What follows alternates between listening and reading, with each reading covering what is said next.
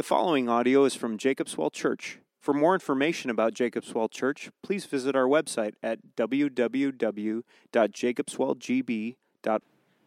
Lord, we come this morning and I can even confess from my own heart, I'm just so uh, focused on myself so much of the time, Lord. Uh, it is so hard to get my eyes off of me and get my eyes on you, Lord. And so we need your Holy Spirit to help us. Help us, God, to set our eyes and our hearts on you this morning. We pray this in Jesus' name. Amen. If you would, please open up to Romans chapter 1. Uh, if you don't have a Bible, you will see there is a Bible in the seat in front of you. If you don't own a Bible, that Bible is for you to keep. Uh, we will be in page 939 in that red Bible, page 1220 in the children's Bible. And we'll start by reading God's Word, Romans chapter 1, verses 1 through 15. Romans 1, 1 through 15.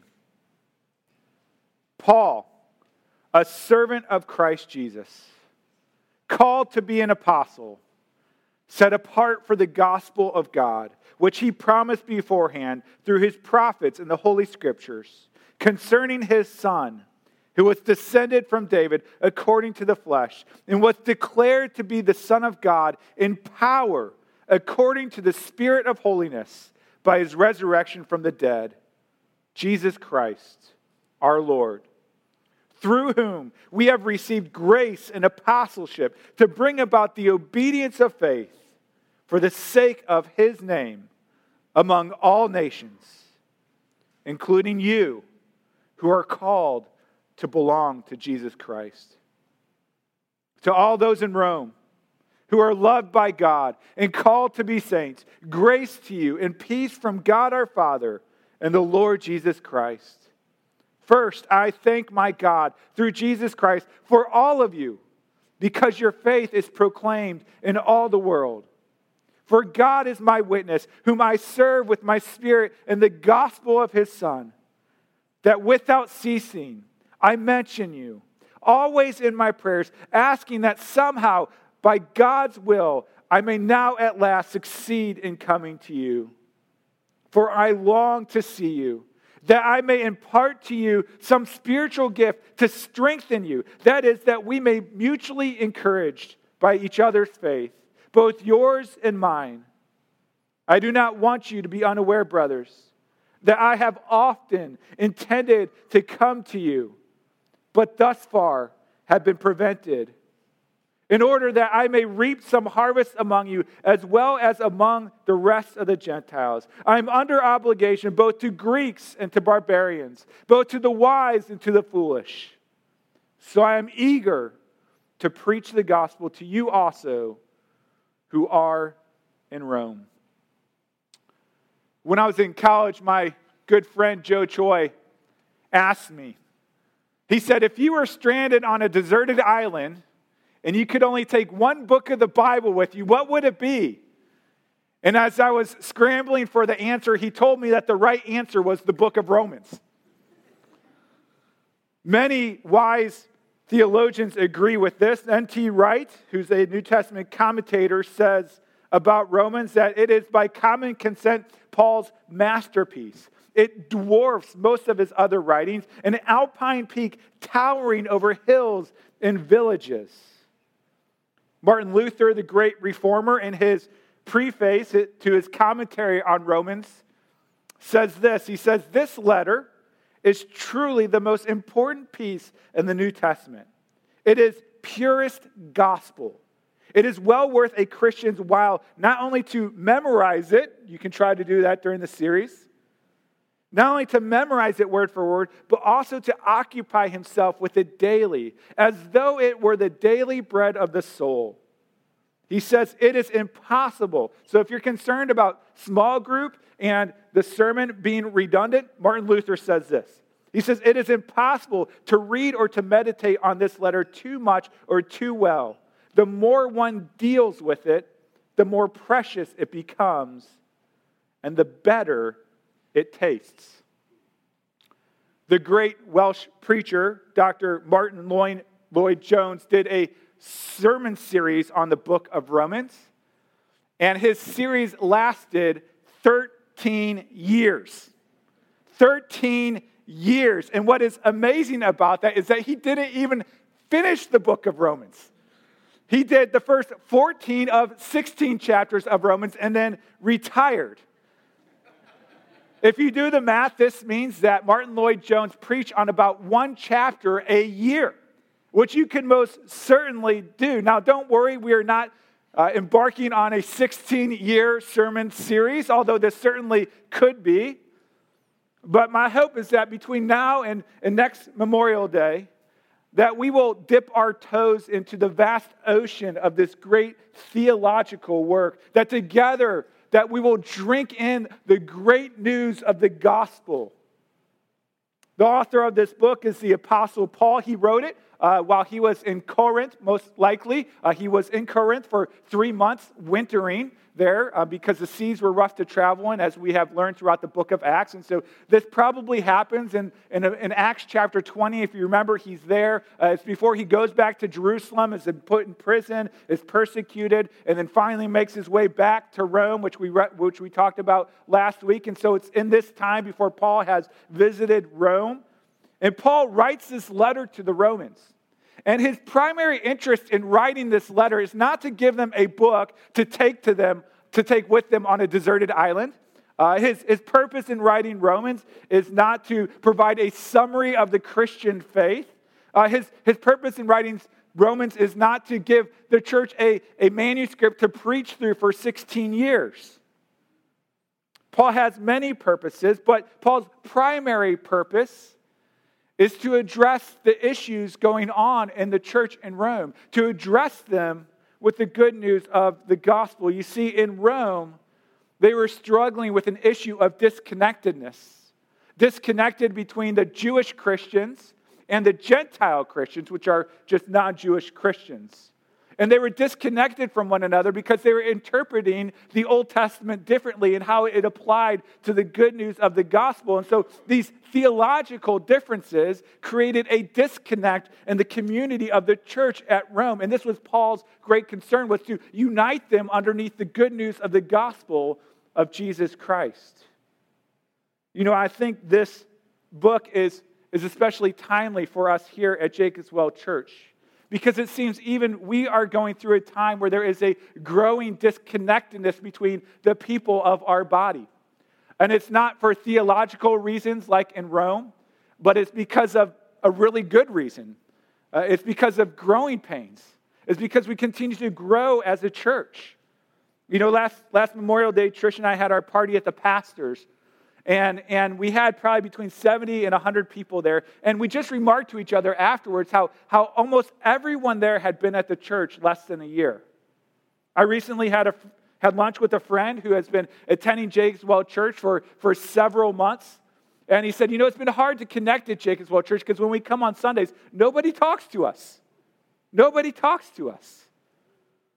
You know, we are growing more disconnected as a church, not because we're theologically opposed to one another, but because we're just growing inside. These are, these are growth pains that, that every church goes through.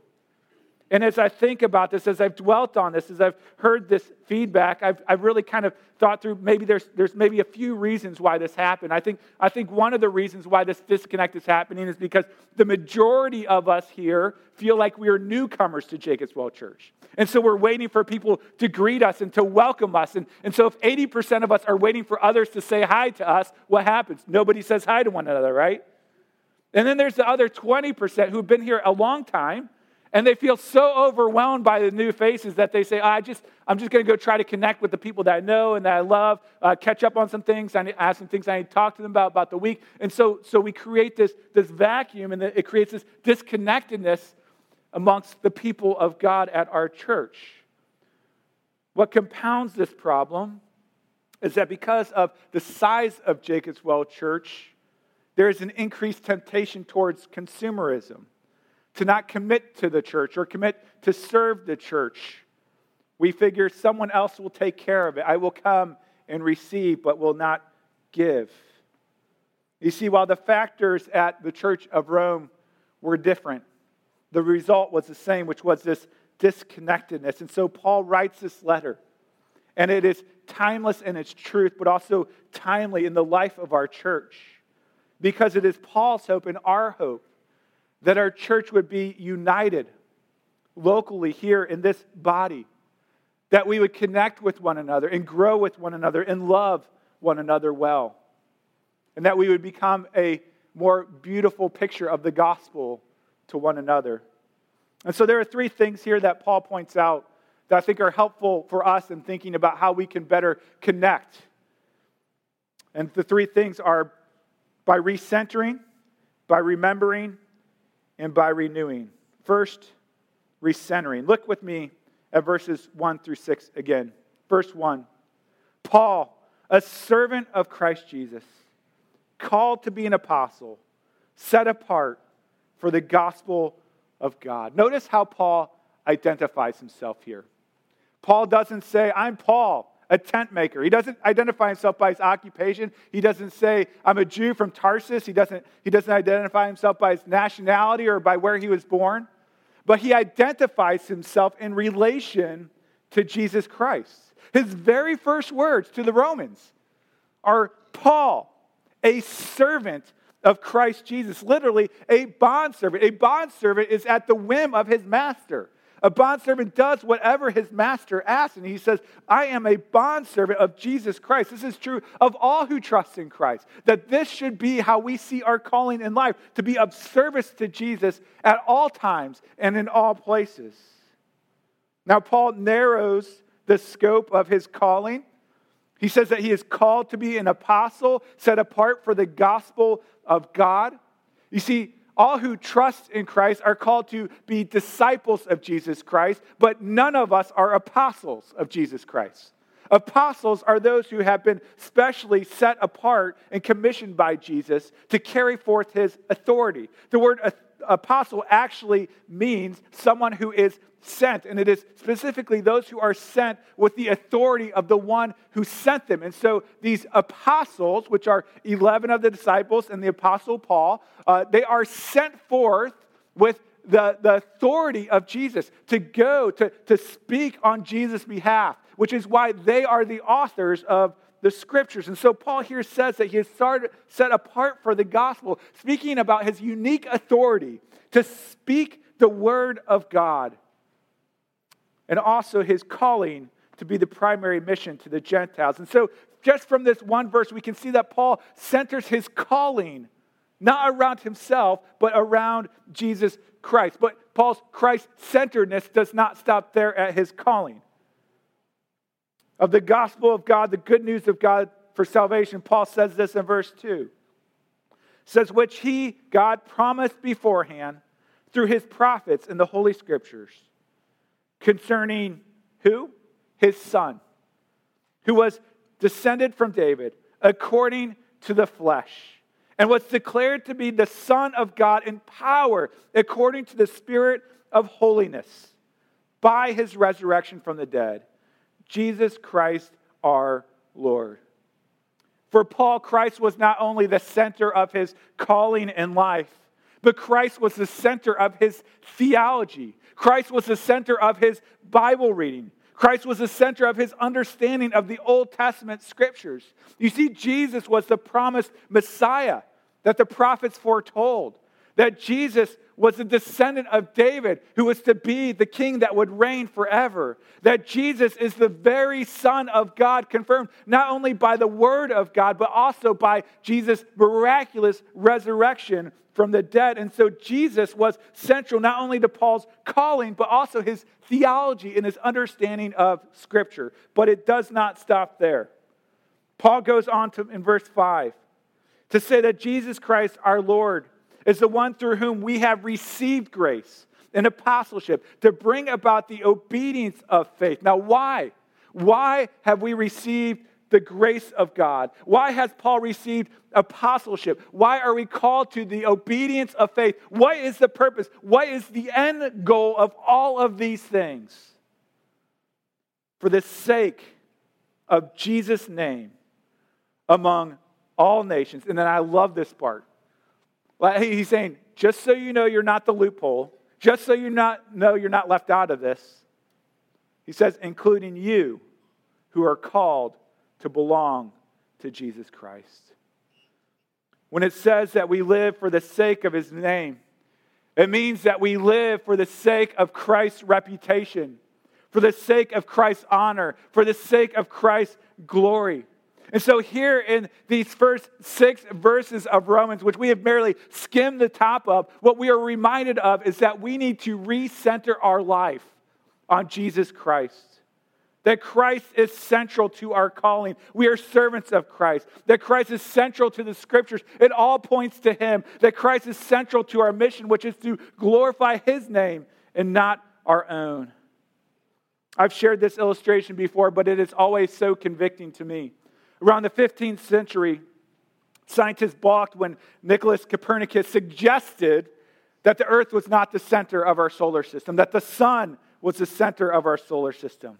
Well, decades later, Galileo adopted this theory and promoted it, and because of it, he was actually thrown in jail. And then he was thrown in house arrest for the rest of his life. And as you think about this and you wonder, why did people get so upset? Why were they so mad at this theory that the earth is not the center of the universe? Why did it make them so upset? And I think the reason is, is because as people, we love to believe that we are the center of the universe, don't we? We love to think it's all about me. Centuries later, a Swiss developmental psychologist and philosopher was studying children, and he said this. He declared, he said, each child must experience his or her own Copernican revolution. They must learn that they are not the center of the world. And all the parents said, Amen. You know, as I, as I considered these first six verses of Romans, I had to ask myself some really painful questions. Like, Dan, who are you really living your life for? Dan, when you wake up in the morning, whose, whose agenda is priority in your life? Dan, who do you really center your life on? Friends, I don't know about you, but I am daily in desperate need of a Copernican revolution. Because every morning when I wake up, gravity pulls me towards centering my life on myself and my agenda and my passions.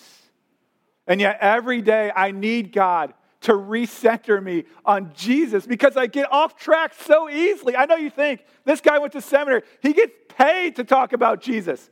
But I'm telling you, every day when I wake up, my first thought is not how can I serve Jesus, but it's how can I serve me?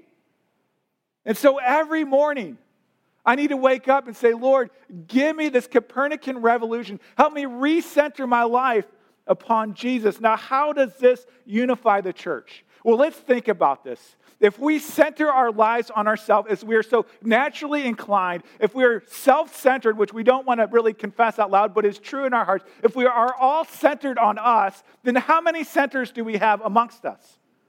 Hundreds of centers, right?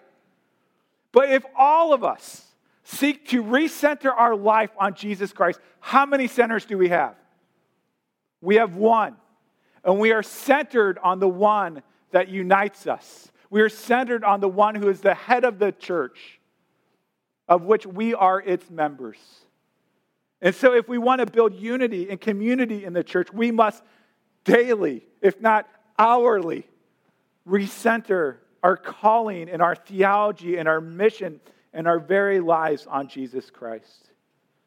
Not only must we recenter, but we also must remember while it is true that, that as Christians we are servants of Christ, we are far more than that to the Trinitarian God. And Paul reminds them, the, the church at Rome, of this. Look at verse 7 with me. He says, To all those in Rome who are loved by God and called to be saints, grace to you and peace from God our Father and the Lord Jesus Christ. First, I thank my God through Jesus Christ for all of you because your faith is proclaimed in all the world. You know, these verses are verses that we're tempted to really read over very quickly, to think, you know what, this is just kind of Paul being cordial to the folks in Rome, but this is packed with theological significance. In verse 7, Paul first identifies them as those who are loved by God. That's who you are. You are loved by God. Paul starts there because this is the most wonderful thing about being a Christian. The most wonderful thing is that the God of the universe loves us and delights in us and cherishes us, that we are his beloved. Martyn Lloyd-Jones, who preached on Romans for 14 years or whatever it might be, says this. He says, We are Christians for one reason only, and that is that God has set his love upon us. It is not surprising that the apostle here should remind these Christians of this wonderful thing. The world hated them. It persecuted them. They might be arrested at any moment at the whim of any cruel tyrant who happened to be the emperor. And they might be condemned to death and thrown to the lions in the arena. They were oftentimes hated by all men. So Paul is anxious that they should realize this that they are the beloved of God, that they are in Christ. And then listen to this closely and that God loves them in the same way as he loves Christ.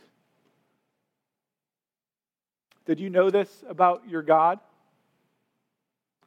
Did you know that he loves you to the same degree that he loves his own son, Jesus? You know, we are constantly seeking to be treasured by our, by our family, by our spouse, we want to be treasured by those at work, that they would see us as valuable and precious. We want to be, we want to be treasured by our friends, by, by our teammates. And while all of those fail us, there's good news. We are treasured by the God of the universe. And so, who are they? Paul reminds them, first and foremost, that they are the beloved of God. But it doesn't stop there. Paul says that we are also saints. Now, in some traditions, saints are for super duper Christians, right? Super duper Christians that do super duper things become saints. But what we learn as we read throughout the scriptures is that, that all Christians are saints. You see, saint means one who is set apart. You are set apart to receive the love of God. You are set apart to be servants of God. You are set apart to live for the glory of Jesus. And so, what makes us set apart is not that we're super duper Christians, but that we have a super Savior, Jesus Christ. You know, a couple weeks ago, Pastor Chad shared that the new name of his East Side plant was All Saints Church, and, and, and he needs to speak why he said why he why it was named that. But I love that name. I love the name All Saints Church because encapsulated in it is the good news of the gospel.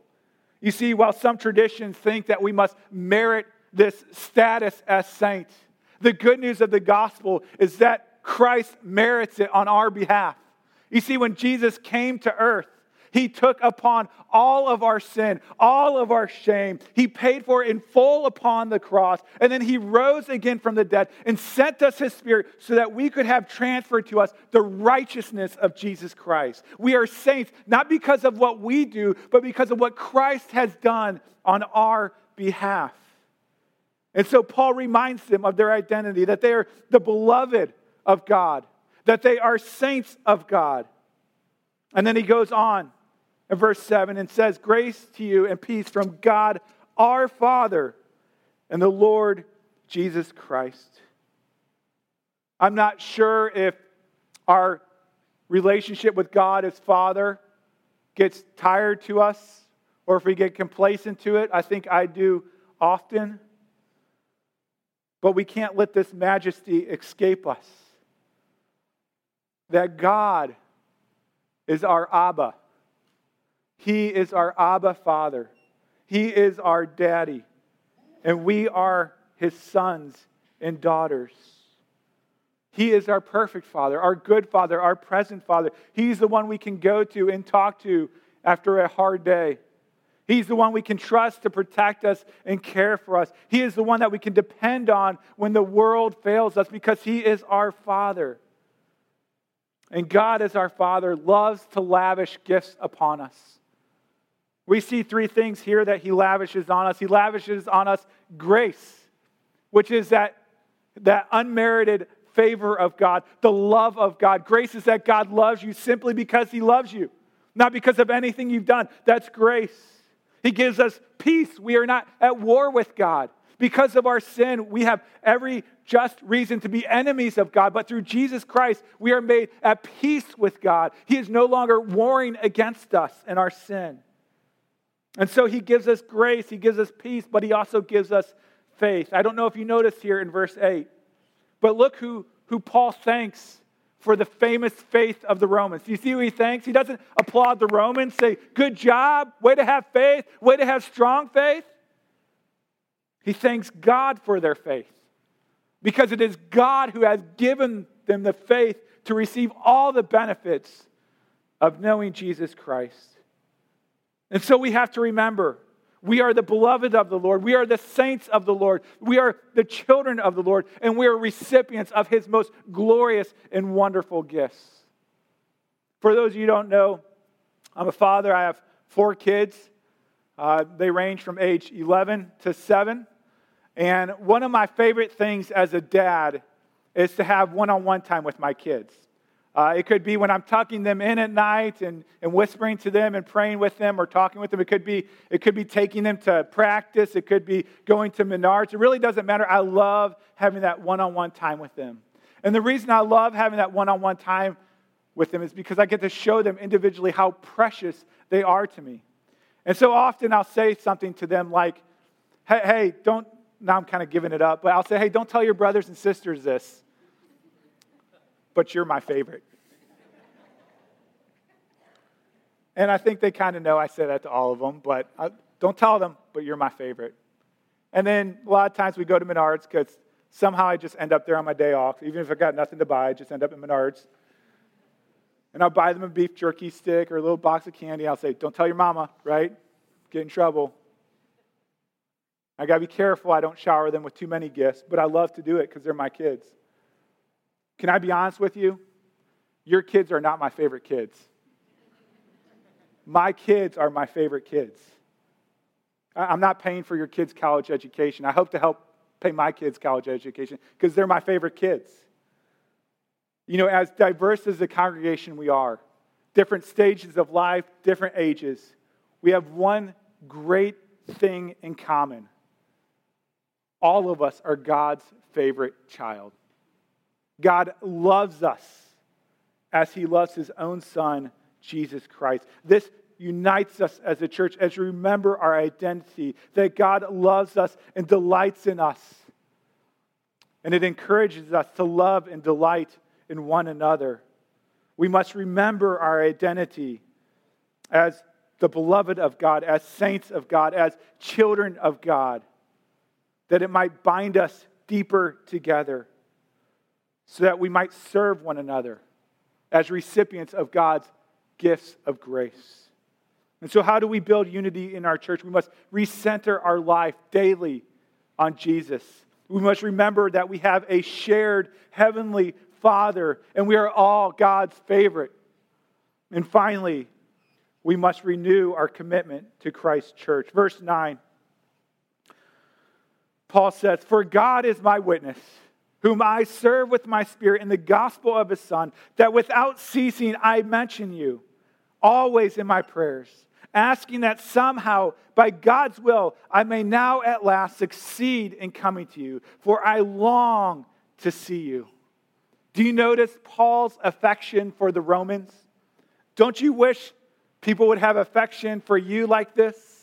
Paul says, God is my witness. I talk about you all the time. I pray for you always. I'm always asking God that I can come to you. He says, I long for you. Now, what is amazing about this is that Paul had never been to Rome. He never enjoyed a worship service with them together. He had never communed with them. He had never been to Rome. He probably knew some of them through travels, But he had never been to Rome. And yet, here, because of their shared identity and because of centeredness on Christ, he has this great love for Christ's church.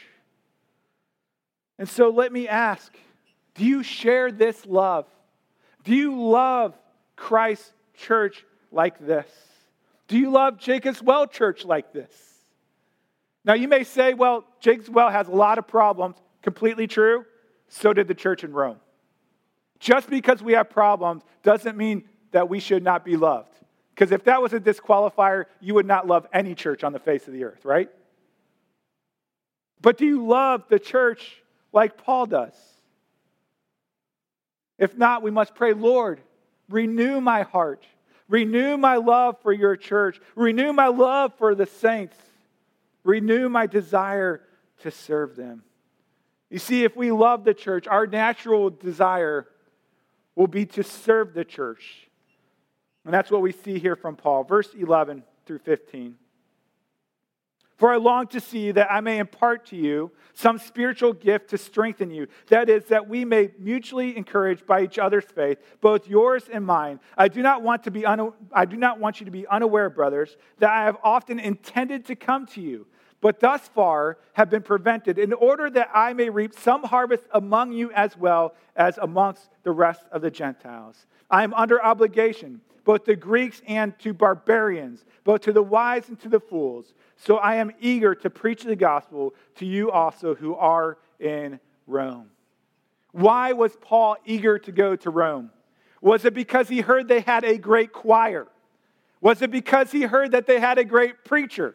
Was it because he heard that they had a great children's ministry? Paul was eager to go to Rome to serve the church, to serve them for the purpose of strengthening them. Look at what he says here. Look at his motivation to go to Rome. He says, That I may impart to you some spiritual gift to strengthen you, in order that I may reap some harvest among you. So I am eager to preach the gospel to you. Paul wanted to go to the church at Rome, not to be served by them, but to serve them because he loved them and cared for them. Friends, we live in such a consumeristic culture. We can order a package and have it on our porch in two days. We have this saying that the customer is always right. That can't be true, right? The customer is not always right. But we have that saying the customer is always right. We even have, have lollipops that, that are attached to a, a motor that spin for you so you don't have to crank your wrist. You just put it on your tongue and it, it goes, right? We are such a consumeristic culture. It is just fed to us. They, they, they, they operate simply to please us.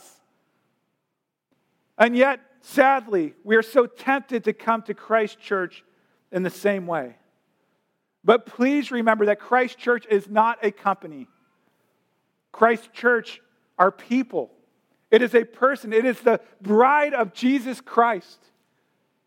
And we should not treat the bride of Christ like a lollipop. We should not use it and discard it. When it comes to church, people often have high expectations and low commitments. That is, that's what consumerism is. This, is, this becomes more prevalent as the church grows bigger. We just uh, assume that other people will take care of things. We want people to roll out the red carpet for us. We want people to welcome us into their homes. We want to feel loved. We want relevant preaching, superb music. We want all the ministries available that serve us, and none of these are bad. But if all of us come to church seeking to be served by the church, then who is there to serve? Paul tells us elsewhere why God has given us gifts. In Ephesians 4, he says, God has given the apostles, the prophets, the evangelists, the shepherds, and the teachers not to run the church, verse 12, but to equip the saints for the work of ministry. Why? For building up the body of Christ. This isn't only Paul's thought. 1 Peter 4:10, talking to the church, he says, "As each has received a gift, use it to serve one another as God's as good stewards of God's varied grace. The reason why God has gifted you is not for your own benefit, but to serve Christ's church. And what we see here, what Paul points out, is that as we serve the church, we grow as well. Verse 11, second half again, Paul says, That I may impart to you some spiritual gift to strengthen you. And then don't miss verse 12. That is, that we may be mutually encouraged by each other's faith, both yours and mine. You know, I'm often, when I hear, when folks come back from mission trips, a common chorus that I hear is that I went to go serve other people and be a blessing to others. But I was the one who was blessed. I was the one who was served. I was the one who, who benefited most drastically from this trip. I have good news for you, church. You don't have to buy a plane ticket to be blessed. You don't have to buy a plane ticket to be missional. All you have to do is show up at church and show up with church with a renewed heart, not to come and to consume, but to come and to serve. And so let me ask when you came to church this morning, what were your hopes and dreams? Were you saying, I want to come to church so I can love on this person and say hi to this person and greet this person and encourage this person or whoever God puts in my path? I want to care for them. Or did you say, I'm coming today because I want to be served? You know, Jesus is our own model. He came not to be served, but to serve and to give his life as a ransom for many. We must pray that the Lord God would renew our love for the church and our service to her. Let me end with this. One of my favorite things to do is to visit with new people at Jacobswell Church. So if you're new here and I've never sat down with you for coffee or lunch, I'd love to do that. Just mark it on a connection card. I love doing it. And sometimes, occasionally, I'll hear, I'll hear this refrain. They'll say, uh, You know, at my last church, I left and nobody contacted me. Like, nobody even knew I was gone. And usually, this is said as an indictment on the last church. But can I tell you what goes through my mind when I hear that? Why aren't you missed? It, when you left, didn't it leave a huge vacuum in the church? Like, weren't they scrambling to, to fill your spots? Oh, no. Oh, they weren't. Because you just showed up at church to consume. Now, this isn't always the case. Please don't hear me say that. But I think many times if, if you leave a church and nobody notices, maybe it's an indictment on that church, but maybe it's an indictment on you. You know, if you left Jacobswell Church today, would we be scrambling to fill your spot?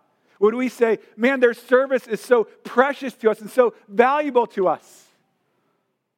Or would we say, who are they again? I, don't, I don't remember. See, as the church grows bigger, this is how we will connect through serving Christ's church together. And so, if our desire is that we would be unified as a church, that we would connect as a church, we must recenter our calling and our theology and our purpose on Jesus every day. We must remember that our identity is as beloved children of God. And we must renew our love of the church and our commitment to serving the church. Let's pray. Lord God, thank you. Thank you for your love for Christ Church. Thank you for dying for us, for redeeming us, for making us your own. Pray, God, that we would see your church as you do, precious and holy, coming not just to receive, but to serve and to love, just as you did for us. And we pray this in Jesus' name. Amen.